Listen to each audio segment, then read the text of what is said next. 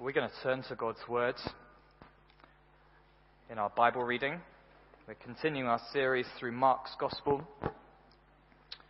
Mark chapter 4.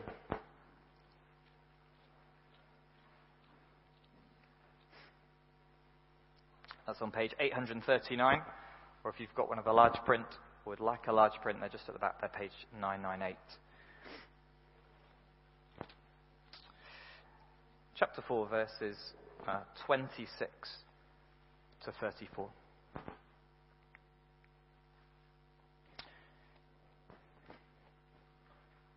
This is Jesus speaking, and he said,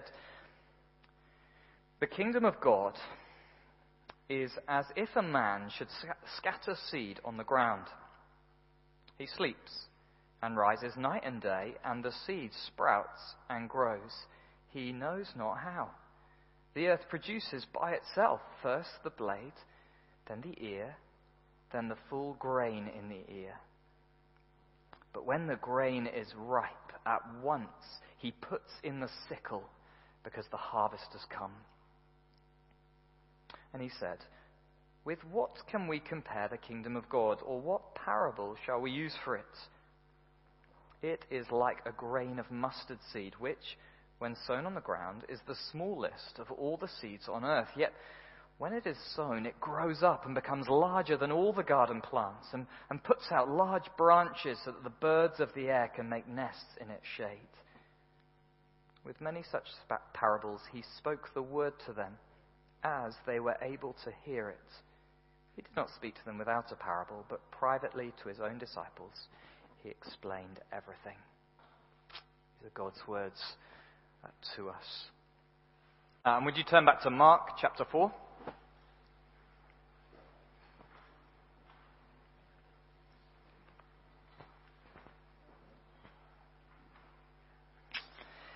Now, the longer I've been a, a Christian, the, more and more I've realized church, church life isn't straightforward, is it? Um, it has some amazing moments and some tough moments. Just have a think for yourself now. Um, can you think of any church that has never had any problems? Like frustrated members or, or, good people moving on or, or, times of persecution? Probably not. It's, it's hard, isn't it? It can be deeply painful for people and it can look so discouraging, can't it? And add that to our size with small numbers. Uh, churches dispersed across cities and, and villages, kind of like oases in a desert. It looks and feels kind of pitiful. Uh, friends, perhaps of yours, keep rejecting Jesus. Family members are hard hearted. You know, God, is, is this really your church? Is this it? What are you up to? You know, where's the razzmatazz, the bright lights? Where's the revival? And after Jesus' parable last week, you, you may have felt this all the more. You remember, so many who ended up rejecting him, it felt like the paths, the rocky ground, the, the thorny soil. If that's the case, is, is this kingdom that Jesus speaks about actually going anywhere? Is it doing anything? Is it growing at all? Well, listen to the last verse of the, the parable last week, verse 20. Jesus said this, But those that were sown on good soil are the ones who hear the word and accept it and bear fruit thirtyfold and sixtyfold and a hundredfold. There is growth. There is kingdom growth. But today, in these parables, these two parables that we read earlier, Jesus is giving us an insight into this growth. He's giving us a different view of his kingdom and how it works. You know, it's, it's, it's, a different view, it's a different perspective a little bit like when you, you've watched some kind of graphic on the news or you've watched some CGI in a film and then you, you see how they did it. You kind of see the green screen and the, the guy with wires strapped to him and you're like, oh, that's weird, but it kind of, kind of all makes sense. And Jesus is it's a bit like that. He's turning things around. He's, he's showing us things upside down. He's giving us a different view of his kingdom and how it grows. What we're going to see is amazing, but also perhaps not what we'd expect. In these two parables, we've got the, the seed growing, that's 26 uh, to 29, and we've got this mustard seed from 30 to 32. Um, we're going to see kingdom growth in, with its wonders and its, its surprises, both and. And as we do, may it answer that deep question God, what are you up to in your church? Okay, so firstly, this first parable kind of got some S sounds. It's a certain harvest, but slow and somehow. Okay, let me explain. Firstly, a certain harvest. This, this parable is all about a seed. It's pretty ordinary. But the seed goes from seed to ripe, ready for harvest. Do you see that? Verse 26, he sows it. Verse 27, it sprouts. And then verse 29, when the, it says, when the grain is ripe, at once he puts in the sickle because the harvest has come. It's amazing, isn't it? Seed to harvest.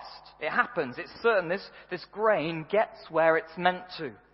And that's what's going on with God's kingdom. His kingdom will get from seed to full grown harvest.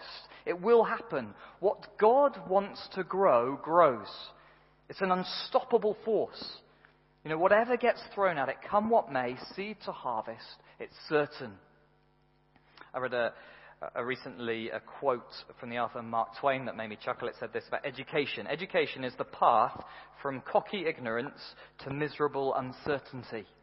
Okay, cocky ignorance to miserable uncertainty. Well, that's no great path, is it? Uh, ignorance to uncertainty, but not God's church. God's church is one from seed to ripe grain, from planting to harvesting. It's certain. It's another saying what, uh, what Jesus says in Matthew's Gospel. He said, I will build my church, and the gates of hell will not prevail against it. God's people, from the individual to the whole lot, will make it to harvest. There will be a bride at the marriage supper. Uh, some films are a bit like this. They have that certainty to them, a bit predictable, but we, we love it. Whatever happens, you know the hero is going to win. Over lockdown, I got quite into the Marvel uh, movies, and, and you know who's going to win each time. It's certain. Kingdom growth, it's certain. And just in this, God is giving us a different window onto things. I think we generally only look at the things on the small scale. We see the twists and the turns, the local problems, the dwindling numbers, the scandal over there, the division over here. Now, those things are important and serious, but God's got a bigger view. Yes, he cares about those, but he's not defeated by them. It's like he's saying, My kingdom through Christ will grow. It will be harvested. Just as sure as death turned to resurrection in Christ, so I will grow my church to harvest. I will surely do it. It's certain. And yet, and yet, it's slow. Verse 28, have a listen to verse 28. The earth produces by itself first the blade, then the ear then the full grain in the ear. First the blade, then the ear, then the full grain in the ear. It's, it's slow. It's step by step.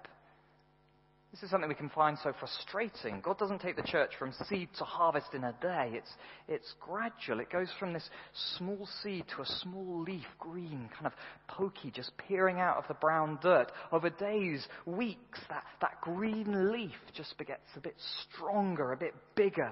There's still no ear. Roots are slowly growing beneath the surface. The weeks turn to months. The weather changes the stem, it grows taller and taller, and slowly an ear begins to form. It's green, and then, and then it goes brown, and, and kernels begin to reveal themselves. And then eventually, after this slow, step by step growth, the wheat is ready to harvest. It's slow, patient work, isn't it? But just in this little parable, Jesus is uh, God is showing us something glorious. There is, there is something beautiful going on here. God is taking a seed from seed to harvest. And what's he saying? The best harvest comes through this kind of growth. He's like a master painter, a master gardener. He's taking each precious life, each blade, and nurturing it step by step to his goal. Again, he's got the harvest in view your harvest, my harvest, our harvest. And he uses each small moment in our lives to get there. Each day of growth, each season, the wet, the sun, the, the, the warmth, the cold. He's taking his kingdom from seed to harvest to the most glorious harvest. As the tagline says, good things come to those who wait. But we see slowness, and therefore we think it means uncertainty. We look at a slow growing church and think, ah, it's going to fall apart. But not God. Slowness and certainty are going hand in hand. Just think of Trinity. Ten years ago, you went through some hard times as you left the Church of Scotland pressures, difficulties, tears. But step by step, over 10 years, based on many years before that, God is maturing you, maturing us. There's a certain harvest to come, but it's slow. You know, our brothers and sisters right now in the church in Larbert have been going through a really tough season, but God is maturing his people step by step, blade to ear to full grain. It's certain, but it's slow. But it's not only slow, it's somehow. There's this extraordinary detail in the middle of our parable, verse 27. Do you notice that he sleeps and rises night and day, and the seed sprouts and grows? He knows not how. The earth produces by itself. He knows not how. Somehow, this certain slow growth is going on. Just think about the farmer. He no way gets it all, does he? He doesn't know the seed's DNA. He doesn't know how each kernel is going to respond to the soil or, or, the exact nutrient content that's needed. He doesn't know how cells are replicating. He can't see it all. It just feels kind of automatic. The, the, Greek word there for by itself is where we get the word automatic from. And, and what's going on with this farmer is a bit like me with an automatic uh, car.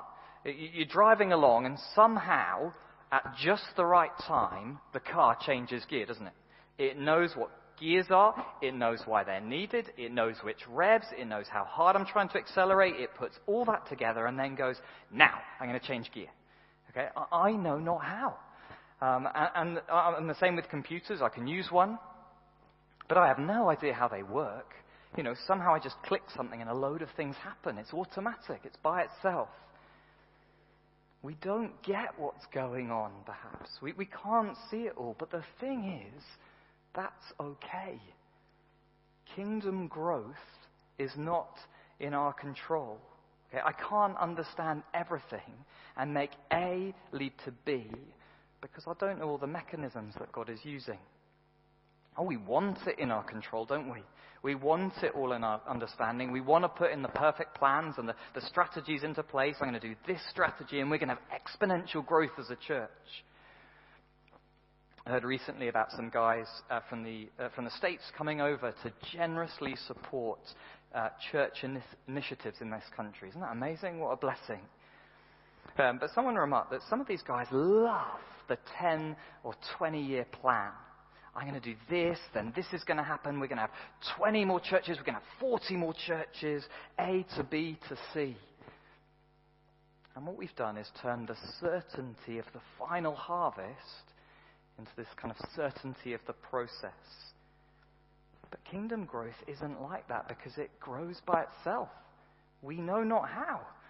Of course, we use wisdom and we learn from each other. But we can't micromanage God's. We can't say, if only we'd done it that way.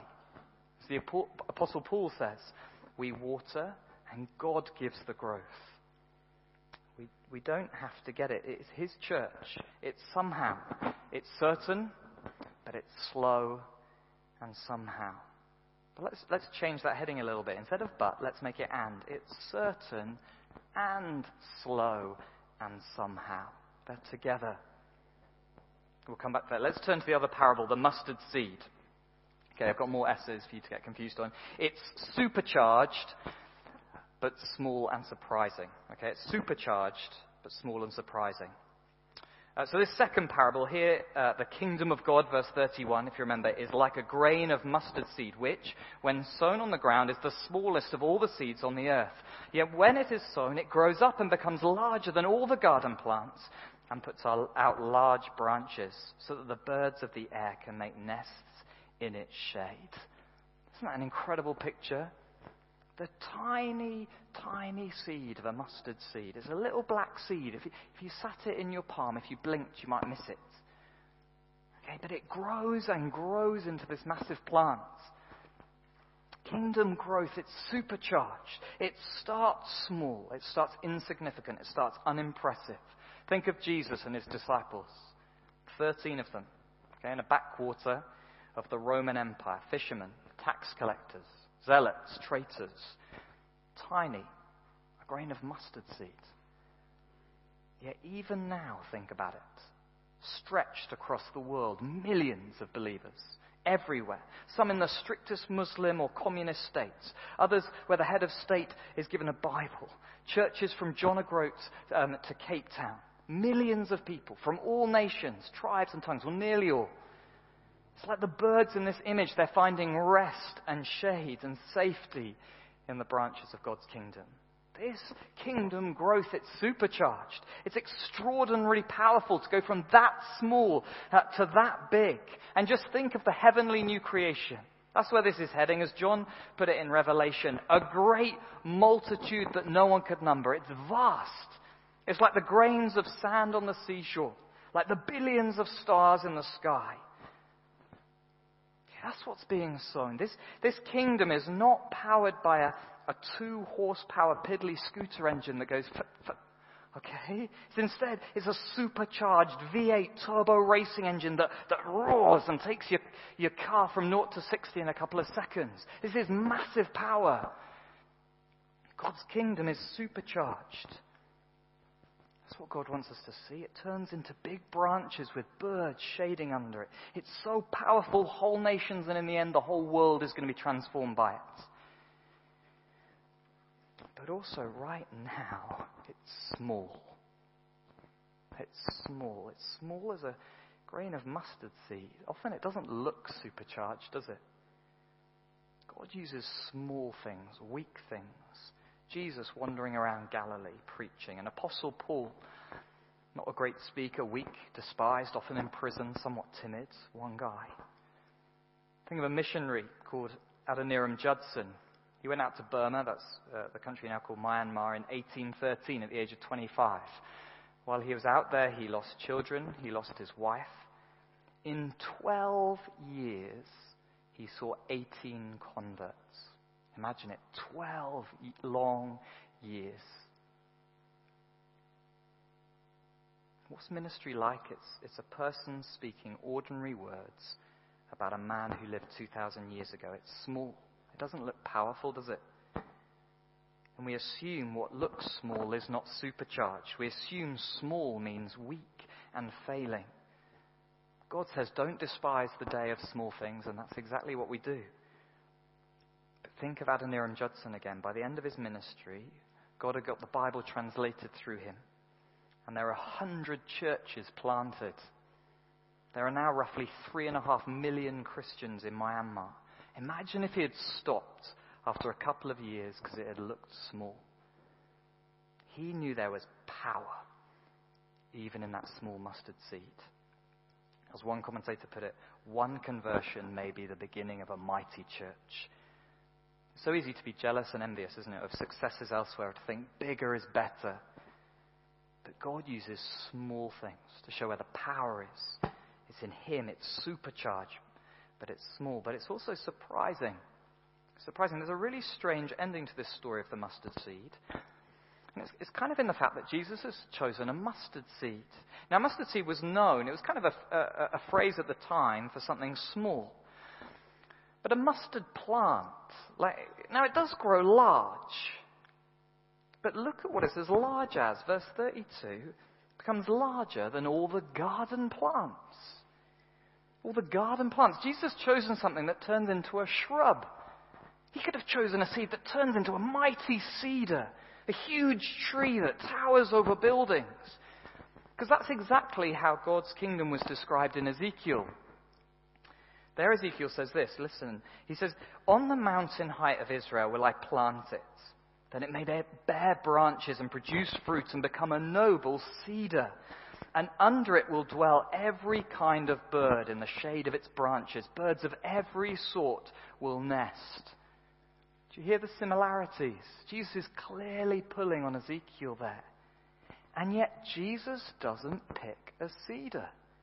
He picks a mustard shrub to be bigger than all the garden plants. It's a shock. It's surprising. It doesn't fit the narrative. I wonder if Jesus is showing us my kingdom is not like the worldly kingdom. Now, not that cedars are wrong, obviously, because Ezekiel called it that, but, but since Jesus doesn't pick a cedar, he's making us think again. What is his kingdom actually going to look like? Is it going to be as I expect it to? Will it be glorious in the way I think it should be? Perhaps for those listening at the time, you know, will it be one of military prowess? Will it have pomp and worldly glory like a cedar? Well, no. It's Messiah, the King, is actually going to head to the cross. It will come through a servant giving his life for many. This isn't a kingdom that we can feel pride in ourselves. We can't glory in our successes. It's going to be weak in worldly terms. That's where the, the prosperity gospel teachers have got this so wrong.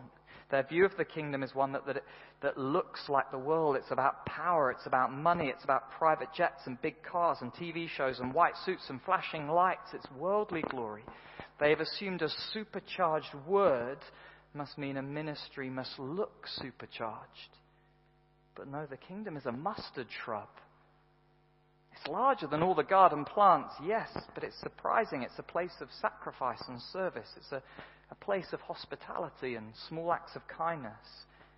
It's a holy place, not a place of prestige. It's a, it's a temple, not a palace. Sown in death and tears, but reaps in joy. Kingdom growth.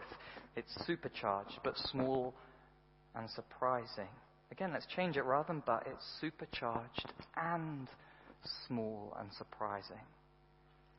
Do you see? That's the different view Jesus is giving us here. We expect either or. We expect either supercharged or small.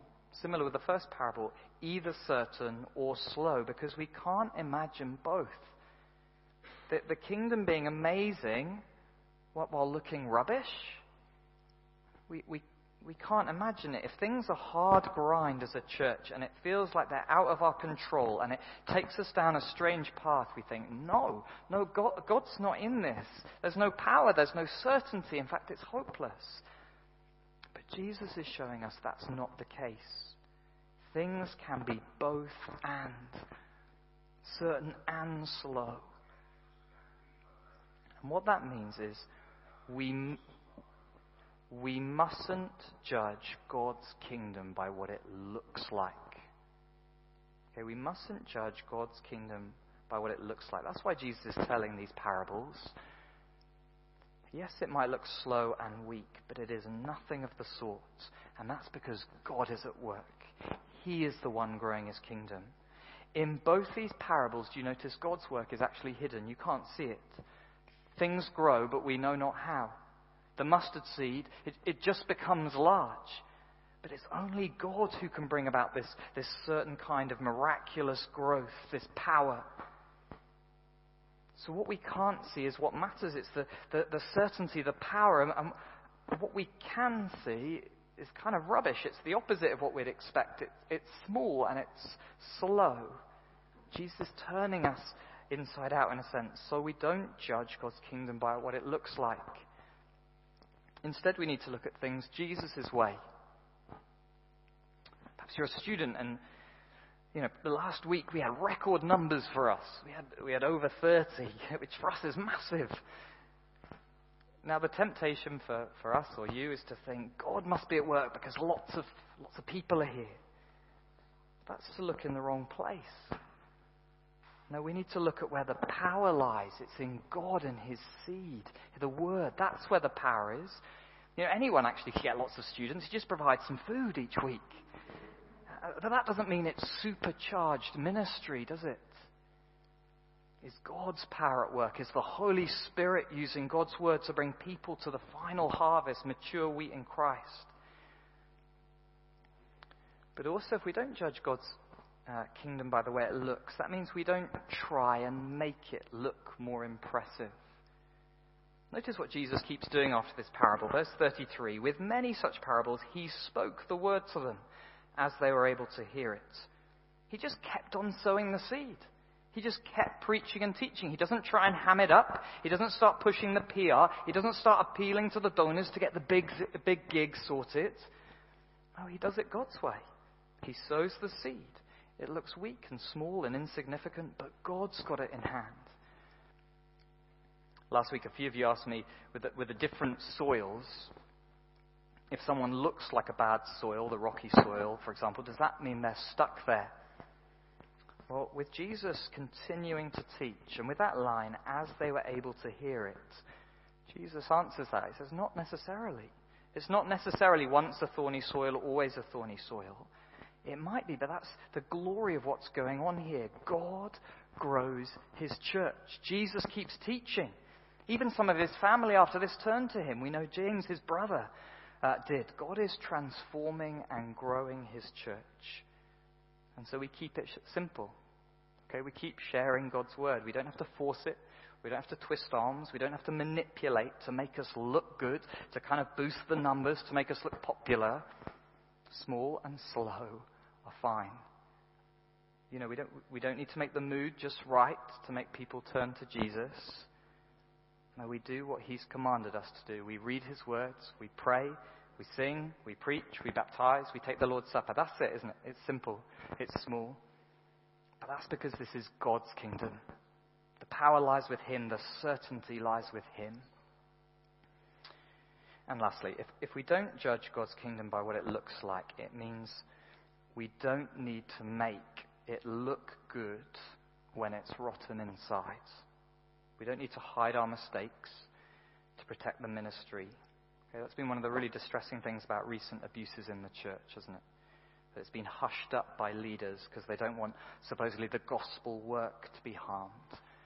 But that's crazy thinking. It's the abuse that harmed it, not the news of the abuse. God doesn't need protecting.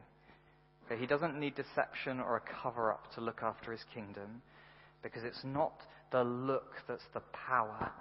It's not the look that's going to bring certain results. No, it's Him. It's Him and His sovereign grace and kindness. He's the one bringing us to the final harvest, to being a great mustard plant with birds nesting underneath. It's the glorious final beauty of God's kingdom when the bridegroom returns. What a God. So, to finish, as you, you look at the church, Perhaps you're tempted to be discouraged, wondering what God's up to. Remember Jesus' view. The kingdom is both and, not either or. He's building his kingdom, he's growing his people, slowly, sacrificially, step by step, but it's glorious. And we trust him. Amen.